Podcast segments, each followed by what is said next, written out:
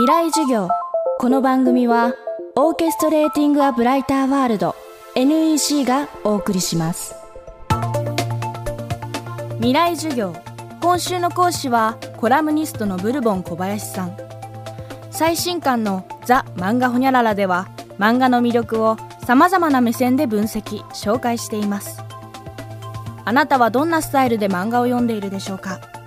そしてどんなきっかけで新たな漫画を読み始めるのでしょうか。週刊誌や月刊誌単行本など漫画が掲載されるメディアは漫画という表現が生まれた時代から紙というものでした。しかしここ数年急速にその形は変わりつつあります。それに合わせ読者の獲得方法にも大きな変化が生まれています。未来授業2時間目。テーマはバナー映えという革命。まずあの単純にここ23年でスマートフォンで漫画を読む人っていうのが前からいたもののよりカジュアルにねスマートフォンの画面が単純に大きくなったこともあって漫画が読みやすくなったと。で漫画を無料で読めるというかアプリで読ませるという出版社側の試みも整備されてきたのであのまずそういったスマホで読んでもらうための工夫としてねインターネットのバナーってありますよねパソコンでもスマートフォンでもある何かクリックするとその商品に飛ぶみたいなバナー広告っていうものがあの漫画とすごく親和性が高かったんですね。というのはバナーって四角いから。漫画ってのはコマがほぼ大体四角いですからね。バナーと漫画ってのはすごく響きやすかったんですよ。で、インスタ映えって言葉がありますけども、バナー映えって僕は呼んでてね、バナー映えする漫画というものがまずあの求められるようになったし、バナー映えするように漫画を作るという感じ。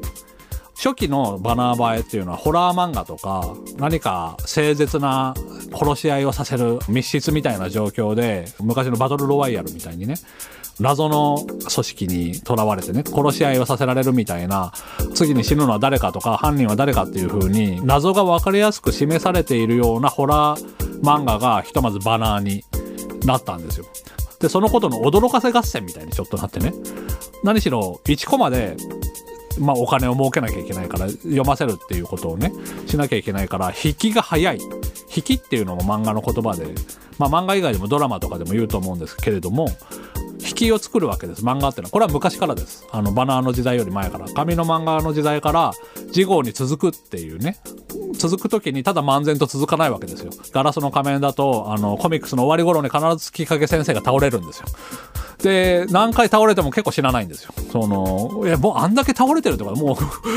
危ないんじゃないのみたいなね。ぐらいなんだけど、それは次のコミックスを気になって買わせるためのテクニックですよね。月影先生が倒れたって言って続く。引きで象徴的なのは、あの漫画のドラえもんの中で、漫画内漫画家が出てきてね、ふにゃこふにゃお先生がね、漫画の引きで苦しむんですよ。ドラえもんやのび太が楽しみに読んでる漫画の中でね、ライオン仮面みたいなヒーローがピンチに遭うと。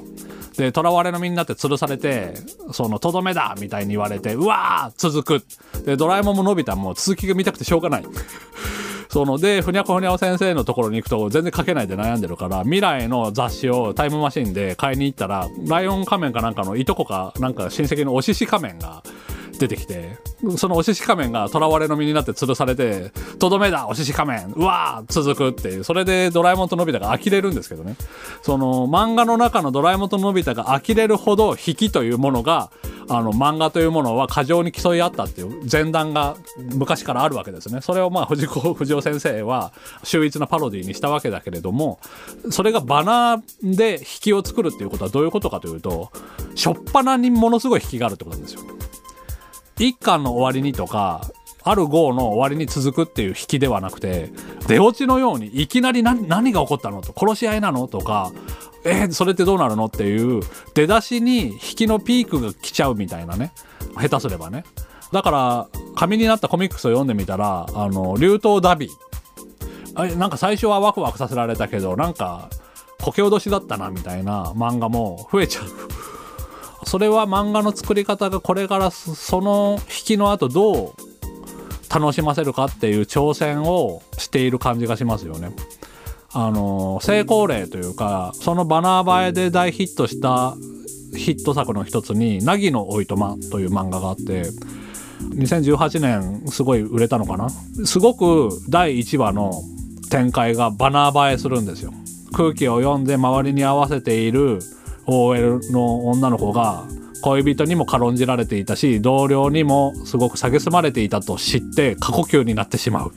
それで会社も辞めて引っ越しして何もない部屋で暮らし始めるっていう衝撃的な1コマをバナーにしてクリックさせてそれで電子でまず火がついたんですね。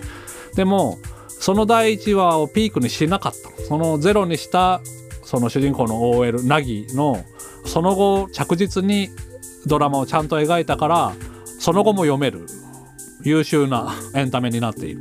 だからまず引きが大事なんだと。そこでこけ落としで終わっちゃわない骨太なドラマ作りみたいなのが望まれるようになってるのかなと。思いますね。今週の講師はコラムニストのブルボン小林さん。今日のテーマはバナー映えという革命でした。ブルボン小林さんの新刊ザ・漫画ホニャララ21世紀の漫画論はクラーケンより発売中です未来授業明日もブルボン小林さんの授業をお届けします未来授業この番組はオーケストレーティング・ア・ブライター・ワールド NEC がお送りしました。